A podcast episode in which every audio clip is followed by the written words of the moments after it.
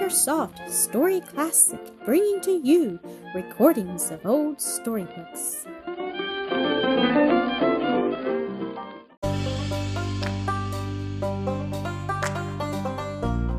Keith, Episode 23.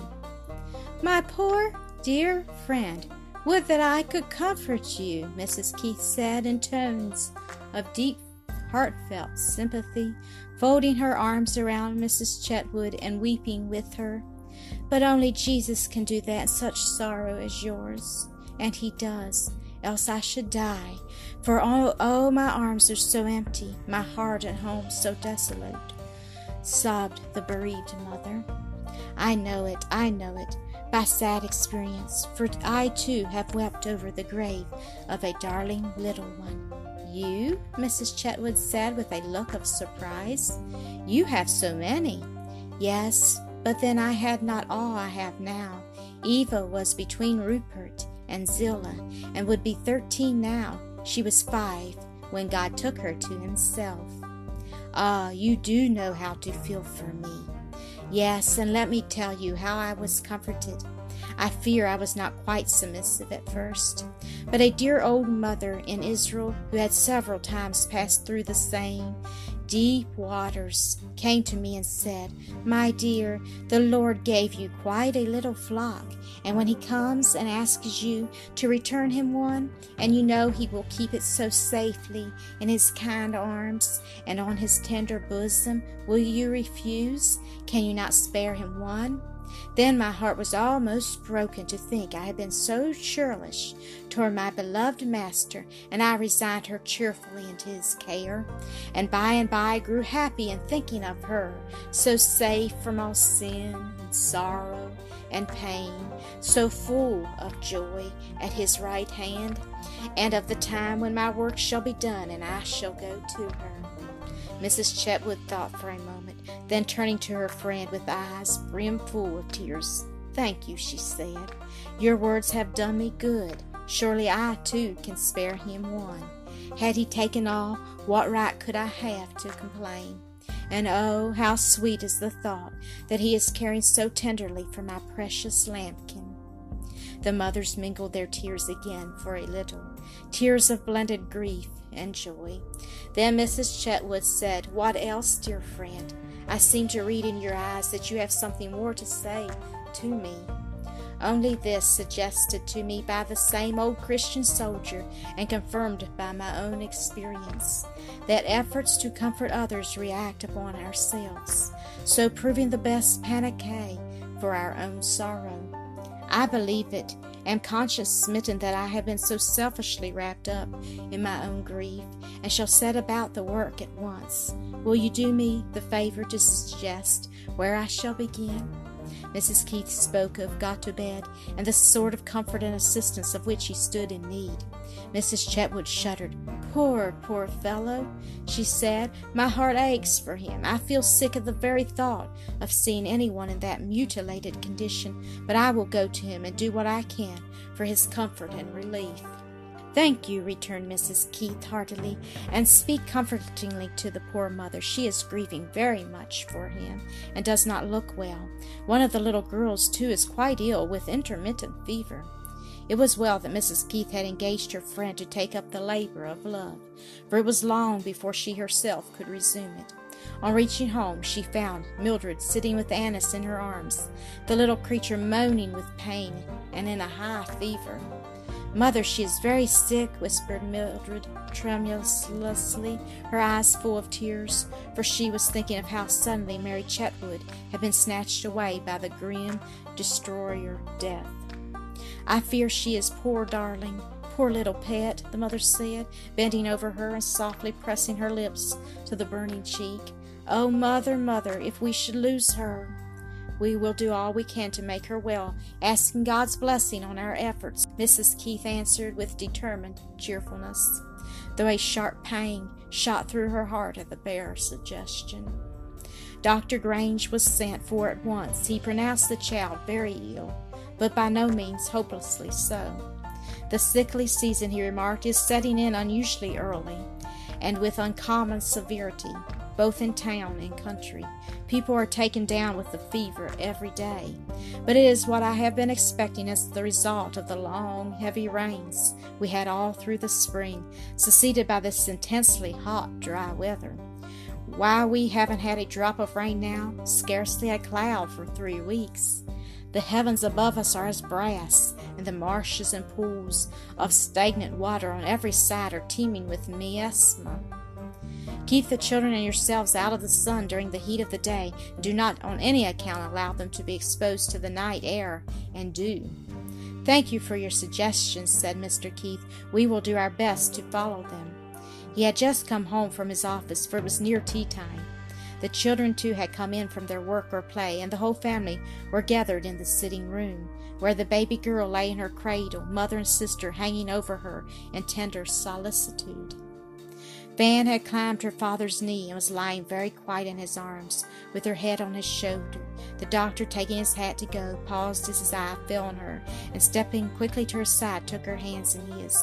This child is sick too, he said, and went on to question and prescribe for her, directing that she should be put to bed at once. Oh, sighed Mildred, if we only had Aunt Wealthy here. I wish you had, the doctor said, but the neighbors here are always very kind in times of sickness. Yes, we have had experience of that in the past, replied Mrs. Keith. The doctor called on Mrs. Chetwood and Mrs. Pryor on his homeward way, and within an hour both were at Mr. Keith's offering their services in nursing or anything else that was needed. You are very kind, Mrs. Keith said, but I think we can manage for a while, and that you should save your strength for those who need it more. The little ones objected to being waited upon by strangers, and Celestia Ann insisted that she wanted no help with her housework or cooking, so the ladies departed after exacting a promise that they should be sent for if needed.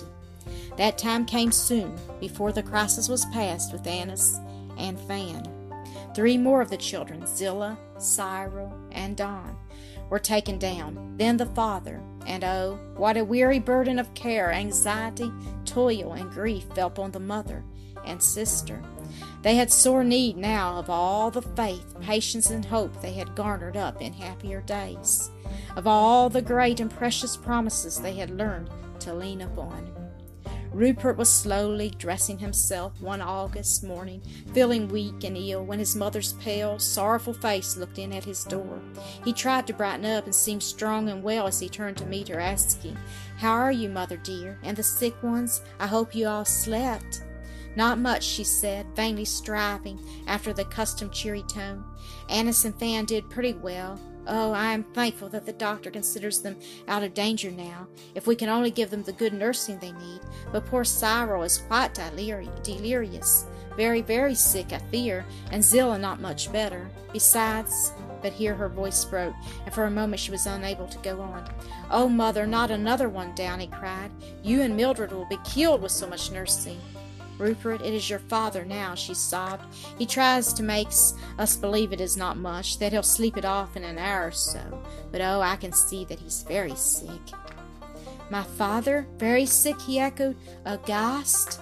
Poor father! And you must lose his help with the others, and have him to nurse too? That is not the worst of it. He is suffering, and perhaps in danger. Celestia Ann has breakfast nearly ready. I want you to eat at once, then go for the doctor. He did not come last night.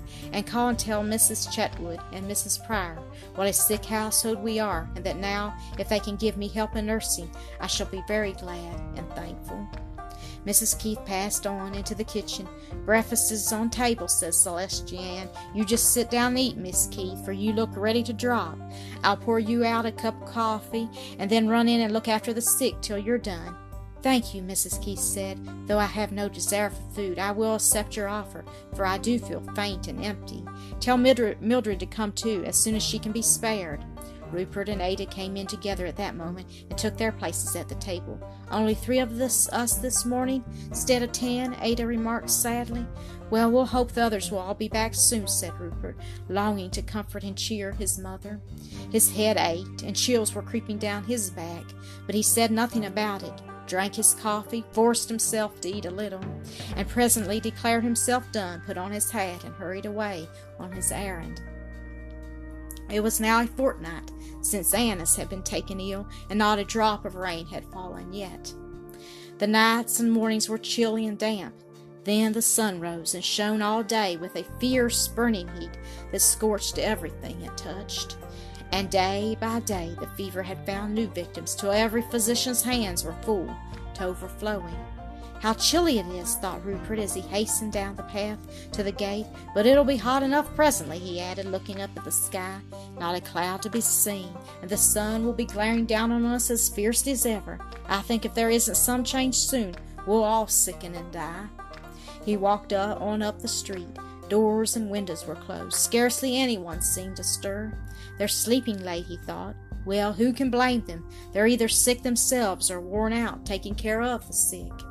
He came first to the hotel. Mrs. Pryor was very busy getting breakfast, but stepped to the door to hear his message. I'm dreadful sorry, she said, and I'll call round, tell, tell your mother, just as soon as I can. But I've half a dozen boarders down with the fever, and only one girl. The rest is all going off to tend to their own folks, for the fever's bad all around in the country.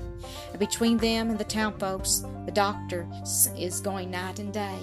I don't see how you can come all then, Mrs. Pryor Rupert said. I should think your hands must be more than full here at home. I'll come if I can, you may depend, she answered, for I think a sight of your mother. The boy sighed heavily as he turned and went on his way. How much of the brightness seemed to have gone out of life just then. Dr. Grange's house was a few steps further on. An old lady, the doctor's mother, answered his knock.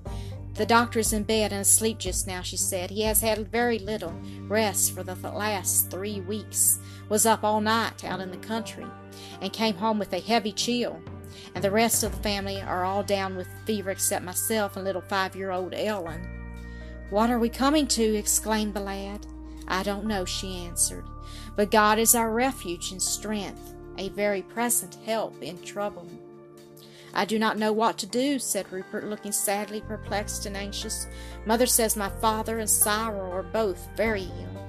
I will tell the doctor when he wakes, and perhaps he will be able to go down. It would hardly be worth while to send you for another, for they're all equally busy. Thank you, he said. We would not like to have to try another. And bidding her good morning, he went on his way to the square's. Mrs. Chetwood put on her bonnet at once and went with him. Claudina would come too, she said, but two of the boys are sick, and I'm afraid she is taking the fever herself. It seems as if everybody is taking it, said Rupert. Mrs. Chetwood, is it often so sickly here? Never was known to be quite so bad before, she answered. They say the oldest inhabitant doesn't remember such a time. Do you notice how quiet and empty the streets are? Yes, ma'am. People seem to be very late in getting up. The stores are all shut up still. There's no business doing at all, she returned, and people are not up because they're ill. Too ill, most of them, to leave their beds.